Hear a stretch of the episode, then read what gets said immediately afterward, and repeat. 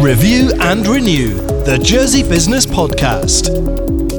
Welcome to this episode of Review and Renew, a series of podcasts brought to you by Jersey Business in association with Channel 103.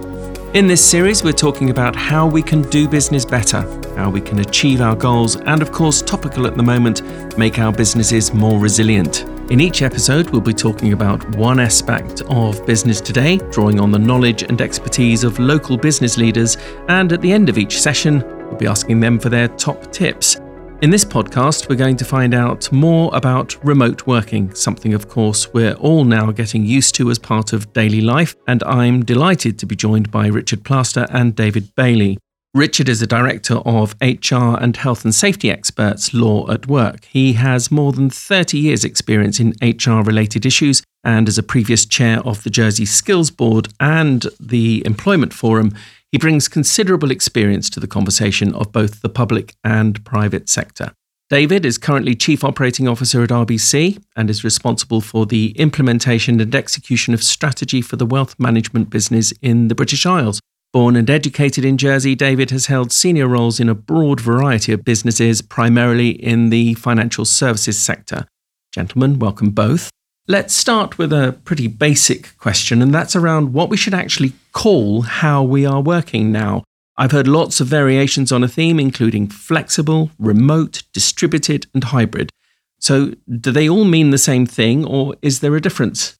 We've been through lots of iterations of what the right word should be. The two kind of principles that we've looked at are the concept of flexible. So, flexible working for us has a contractual connotation. So, it really defines the kind of parts of the terms of how uh, you are going to work as an employee and how we understand as an employer how you will work. So it defines the the sort of the time that you will work, the days that you will work, and it's really part of your contractual terms.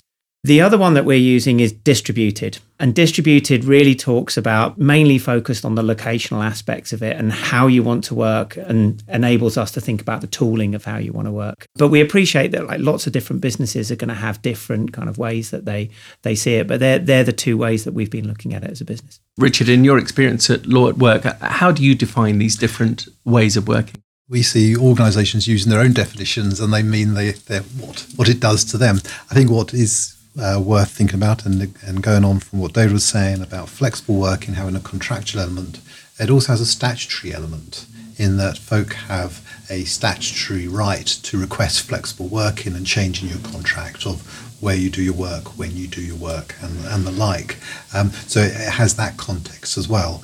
We see the word hybrid working also being used quite a lot of this mix of sometimes in the office or sometimes at the workplace, and sometimes at home or somewhere else. That sort of hybrid effect.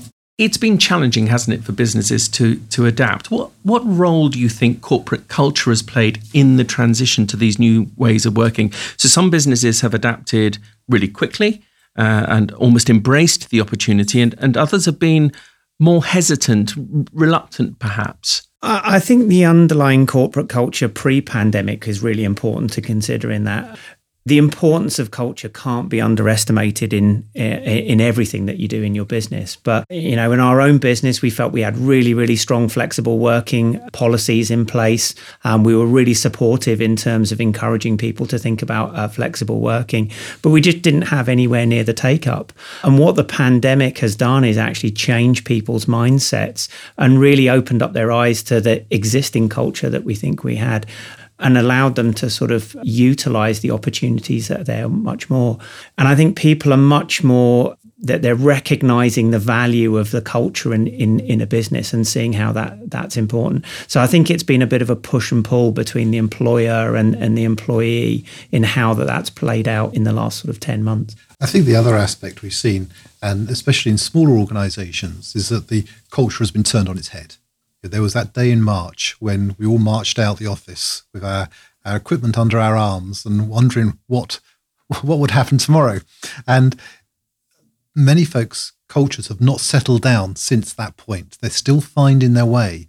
Um, what was impossible suddenly became possible. What we were not prepared to think about, we suddenly had to think about. And that has been a culture shock to culture And I think over the next few months, as hopefully things start to return to whatever the new normal will be, we will see organizations almost developing their new culture. And I can see some real, again, culture shocks that organizations uh, have to go through as they try and understand well, what, what, is, what has happened? What has actually happened? We've come out of this crisis. What does the future look like? What does our new culture look like? This is the Review and Renew podcast from Jersey Business. Rightly, perhaps, the focus has been very much on how staff are handling these changes. But but what about managers and, and senior executives? What sort of training and support do we need to think about for them? I think the first part is about managing crisis. Folk have adapted. and Some have done it incredibly well. Some have really struggled, and every shade of grey in between. So there is that crisis, but moving forward, there there is still a dialogue to be had of what is the new skill set for managers. Part of the problem with that is we're not actually sure what the work life will look like, really, and it's trying it's trying to work out what will happen and then what the skills. But we but let's think about some of the some of the headings we might put in. How do we manage people? What are we managing? We used to manage did someone turn up. Now we've got to look at think about output. We've got to think about quality. We've got to think about people's mental health. We've got to think about the amount of time it takes to manage. It, you, you, you no longer sort of look around your office and you can see your staff.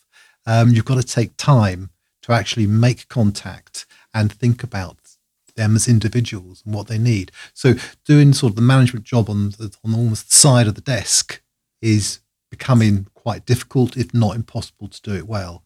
And this does require new skill sets, but I don't think we're quite there yet of knowing what they all are. This is an adapting process. As, as you know, over the next few months, we hope all to be back to a new normal, back to work. Um, government support will disappear, and all these are ch- real challenges for managers and business owners, and we're not quite there yet in terms of knowing the full picture. I think it's a really good opportunity for us as well to do a much better job on people management. You know, it's given us that sort of window to say, actually, I think you made a great point before around, um, you know, you can't do it as the additional bit at the end of your 100% work capacity day. People management is an intrinsic part of what we do. Um, and we need to put the right investment into it. So I think that, you know, this period has actually been a, a really nice sort of inflection point. Well, that brings me on to the, the next point, which is perhaps that one of the biggest challenges business managers, leaders face is around communication. Now, back in March, everyone was very quick to adopt new ways of communicating with their teams, be it with Zoom or Teams or WebEx, whichever method it was, good old telephone and email. And of course, as we've introduced those systems, we, we've had to also think about what processes we put in place to ensure that they're effectively used, that they're not abused. What should businesses be thinking about in terms of the processes and culture of this new way of communicating with their people? I think you have to set uh, the framework of what is the most appropriate communication medium. You know, how do people want to communicate? What works in your particular business? What works with your employees? You need to go and ask those questions and actually build it around what people want.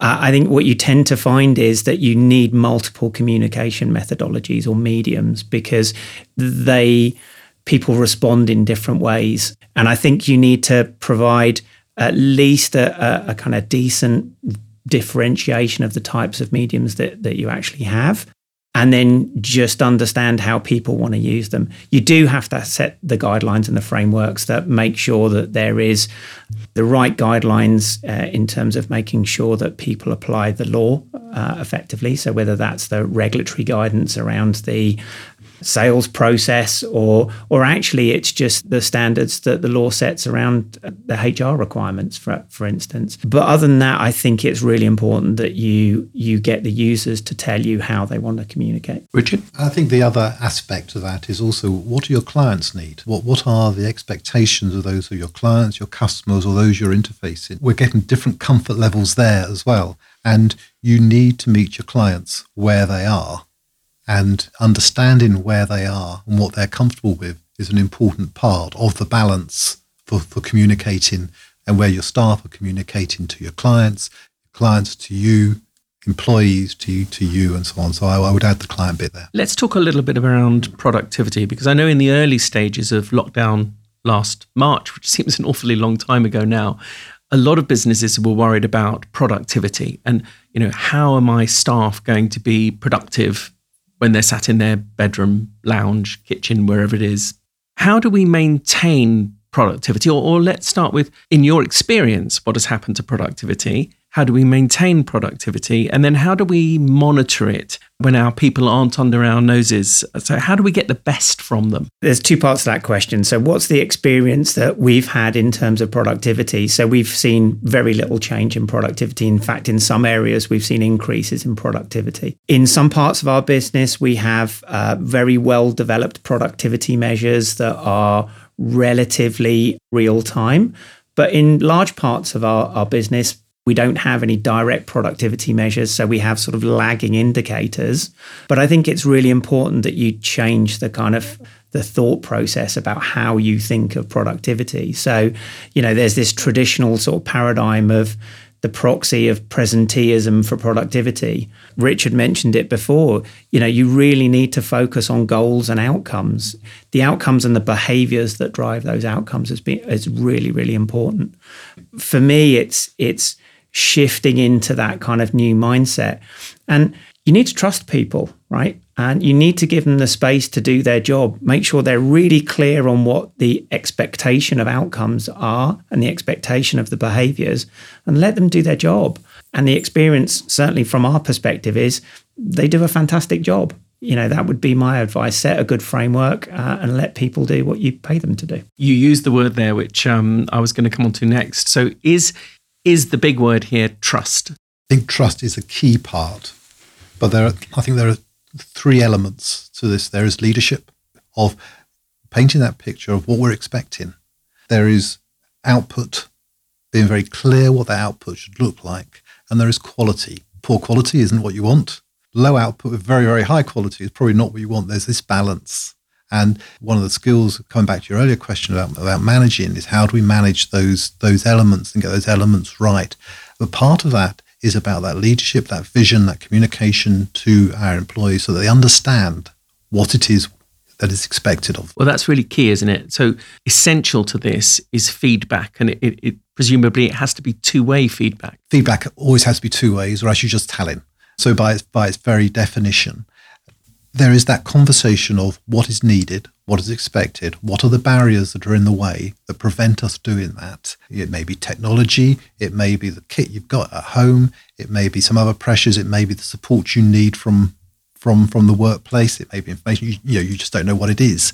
But that that two-way conversation. But if if folk understand what it is you want, where you want to be, they will help you get there but it is that that communication, and then just keep checking in.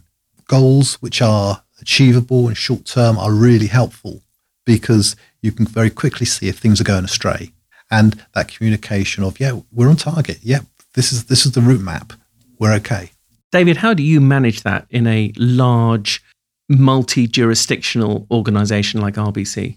All the points that Richard just made. I think you need to have a really clear strategy that you can articulate to your teams that they can contextualize in the job that you're asking them to do. And Richard's absolutely right. What you need them to, to do is paint the picture for them. You don't have to tell them exactly how to uh, fill in all of the, the, the parts of the picture they'll do that for you. You just need to give them the vision of where they're aiming for um, and trust them to execute against that. And if you put good sort of goals and measures in place that help you collectively find the checkpoints to say, are we still heading in the right direction? Is the strategy still good? Then that enables you to manage whether it's a small business or whether it's a large business.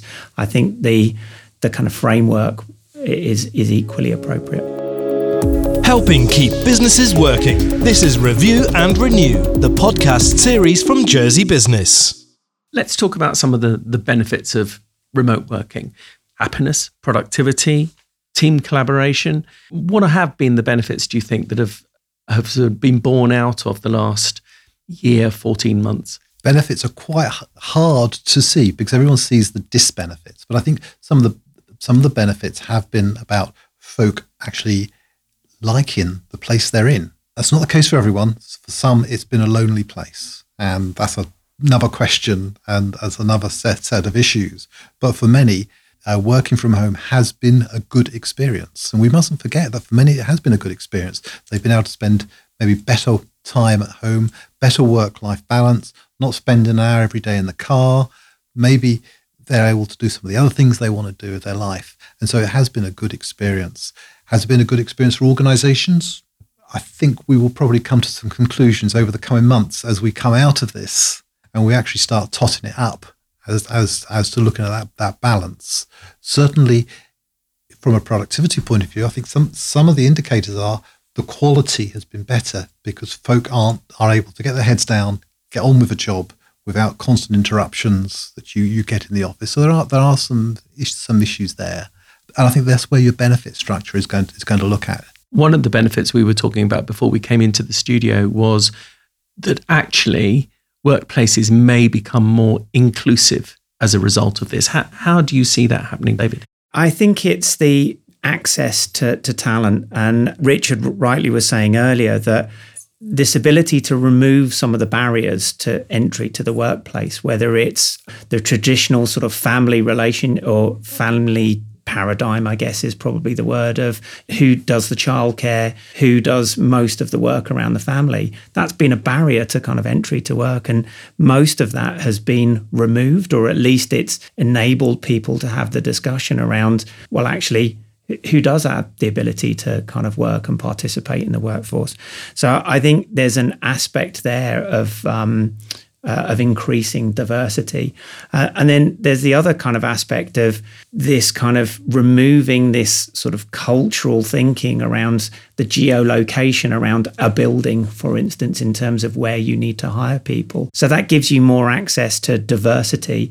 But then it's really important that you can unlock the inclusiveness um, and include those people in the decision making, the operation of your business, and how you think about uh, how you want to unlock the benefits that that diversity actually brings. So I think there's probably a, a, little bit more work in terms of how we unlock that inclusion, if you like, in a more distributed working environment. What I think is really needed now is, is a conversation uh, and particularly engage in those groups uh, who represent and have interests for those who have maybe disabilities, maybe those who are, require support in terms of how we can maximize the benefits of the changes in attitude that have taken place, the changes of location that work can now take place. And there is a thought process there, and we need to think through about those folk who may not have had the opportunities in the past, where the barriers were impenetrable, but are now actually quite possible. But in doing so, we need to think about the skills of those folk because if if those opportunities haven't been there, we cannot expect them to have the skills. So we really need to get our act together in reskilling folk who are now coming, who have the opportunity to come to a, maybe a different job marketplace, but we've got to skill them up. And that is the fundamental, or else we'll lose the opportunity. Yeah, the discrimination law's been in for a while now.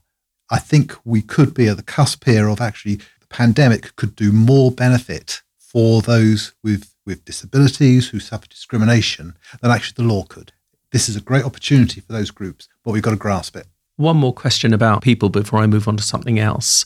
And this is a point actually that you raised again, Richard, before we came in here. And that's you called it the battle for talent, which I found really interesting. And this idea that how you as a business have behaved during lockdown, how you've treated people, how you have adapted could have longer term implications for your ability to retain or recruit talent in the future? I think that's very much the case. Um, a lot of folk will not want to change work at the moment. It's it's an un, uncertain future. They'll, they're going to let things ride. If you've been treated badly during the pandemic, don't expect people to, to hang around. They're going to look for a, a better place because they're, they're feeling hurt. So you've got to think about those folk and how you recover that situation. Then those who are moving, then what are they looking for? If they're looking for a more flexible workplace and you're not offering that, then you're not going to get that talent. Now, it's not going to be an issue for all applicants or for all staff, but I think the issue of talent looking for a more flexible environment is going to be key over the next six to 12 months. And we ignore that at our peril. It's not just our people that we need to think about. There are other operational things that we need to, to consider, things like health and safety. You've got people working uh, at a workstation in their house. You know, how do you make sure that that's appropriate? Data security. How do you ensure that your your data is is protected? What do you do? What advice do you have around those areas? I think you've got to uh, invest the right time and energy into looking into those. So again, every business is going to be different in terms of the impacts of those different things.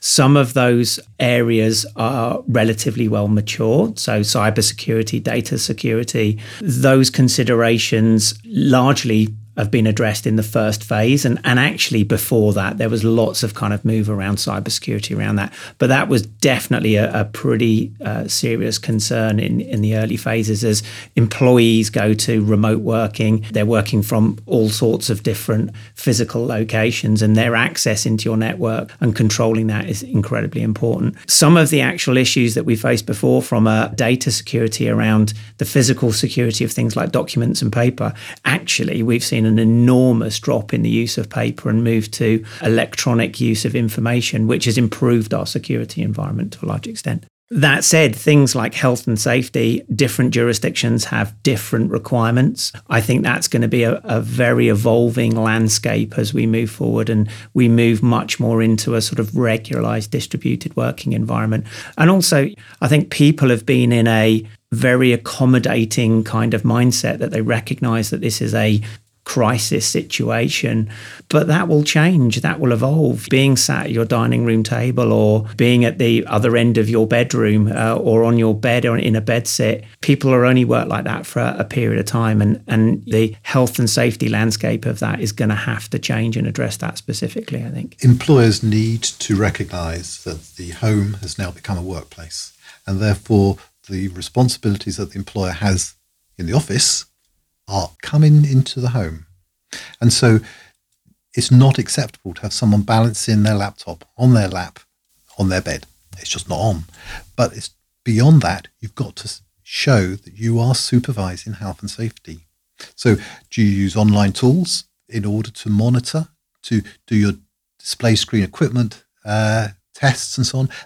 Over the last few months, uh, certainly we've seen in our own business, we've evolved huge amount of knowledge and experience in helping organizations overcome these challenges. And it's happening all the time. And we are now getting to a much better place where there are there are good tools, there are good online tools, we can use video conferencing um, in order to ensure that the health and safety issues within the home can be met and that the employer can do what they're required to do, which is take reasonable precautions for the health and safety of their staff. And that duty is absolutely maintained despite working in the home. You're listening to the Jersey Business Podcast. Review and renew. For more business help and advice, go to jerseybusiness.je. Now, so far, we've been talking about this as if remote working is here to stay. And, and I'm sure looking forward, there will be a form of remote working that is here to stay. And there was certainly a lot of euphoria during the first lockdown, or this is great, you know, I'm really enjoying this. But actually, as time went on and people came back to their workplaces, sort of maybe during the summer or early September, the mindset was slightly different, wasn't it? People were thinking, well, actually, I'm missing the workplace. And that's something we need to consider as well, isn't it? Not everyone does want to work from home. So, what are the considerations? It's there? almost the perfect example of diversity because everybody's individual situation is going to be different. All the drivers that get get them there are different. I think you are going to see people wanting to make different decisions in different points in time as we go through this and different kind of life events kind of change that. So i think the way we are thinking about it as an organization is it's going to be an evolving journey So we will be able to make some structural decisions, but it won't be this entire group of people are going to work in a distributed way or these people are definitely going to want to be in the office. I think we're going to have to try and accommodate a hybrid model, as Richard referenced earlier, which allows us to kind of make reasonable business decisions in terms of this is what on premises looks like. And, you know, you can have a desk or it's a hot desking process to some extent, but also then be accommodating to the groups of people that uh, do want to work from the office, or actually the role drives much more of a sort of access to specific technology that's difficult to replicate in a distributed environment. So that position is going to change. I certainly don't think it's, you know, if you look at lots of surveys that were taken in June or July, huge percentages of employees want a distributed working uh, or a flexible working model going forward which is fine, but that doesn't mean they all want to work from home permanently. So I think it's going to be very much a changing position, and you will have groups of people that want to work in one way, groups of people that want to have a work in another, and then a pretty strong combination in the middle of both. We're already seeing that there are some who are struggling to work at home. It has not been a good experience, while others have actually relished and flourished in that. And then a group of people in the middle who are all, all over the place. And we know there are serious problems with the mental health of some for those who who's not been a, bad, a good experience. So from an employer point of view, I think you've got to, there's a lot of listening to take place and not a lot of telling. There is a lot of asking questions about, well, what works for you and what works for the business? And let's try and find a solution that works. The hybrid model does seem to be coming out tops rather than just work at home or just work in the office. And whether that be week on, week off, two days in, three days out, or or whatever it whatever it means, and it'll be different for for different folk. Uh, those are the ones to explore. But it's one of these key communication issues. I don't think it's one where we can say you are going to be doing this because if you're sitting alone in a bedsit working at home, it's not a great experience. And we're social animals. We need that. That's that social activity, and especially at the moment. You know, the pubs are closed, the cafes are closed, the restaurants are closed, everything's closed. For many, only their social contact is at work there are many who are struggling with that. I think one thing that you'll probably see is a, a, slight change in, in how workspaces actually look. You'll see much more social interaction space, I think, and it will be less about a sort of static desk or a place where you go. And I think it will be much more about the connectivity and that human interaction that you were referencing. And I think that will be reflected in space usage in, in buildings over time. But don't forget, for many, their desk is their property. Mm. You know, that little almost barrier around them. These are some it's barriers to overcome. For others, it's a real comfort blanket. And that's why we've, we've just got to work with people and understand where they are at the moment and where they want to move to and try and find a way that actually works, which gives them good buzz being at work, whether at work is in an office or at home. I like that idea of your desk being your your own little bit of personal office real estate. I've got one final thing to ask you, and it's putting you on the spot, and it's time to just give your top piece of advice to to businesses that are not perhaps muddling through, but trying to deal with the challenges of a very fast changing environment. For me, it is try and picture what three months' time looks like. Try and picture what six months looks like. And what does that mean for your business, for your finances, and for your staff, and for your customers? What will your customers want? Could be different. What will your staff want? It could be different. What are your finances like? Could be different. What does that mean to you? And you need to look ahead and have a bit of vision and a bit of strategic planning about some of those issues so they don't hit you like a locomotive? I think for me, it's be really focused on your strategy and then take that and ensure that you can articulate that to your teams in terms of what are the, your expected outcomes and what are the expected behaviors that you have to deliver those outcomes. And if you get those structured well and people buy into it, they'll really help you deliver on that, whatever the circumstances are around that. Richard Plaster of Law at Work and David Bailey from RBC, it's been an absolutely fascinating discussion, and I would like to thank you both very much for your time and for sharing your insights into this topic. If you'd like more information and advice on running your business, there is a huge library of resources on the Jersey Business website, jerseybusiness.je, and you can listen to other podcasts in this series there or through the Channel 103 website, channel103.com. So until the next time, thanks for listening and goodbye. To listen to more from the Review and Renew series of podcasts, visit jerseybusiness.je.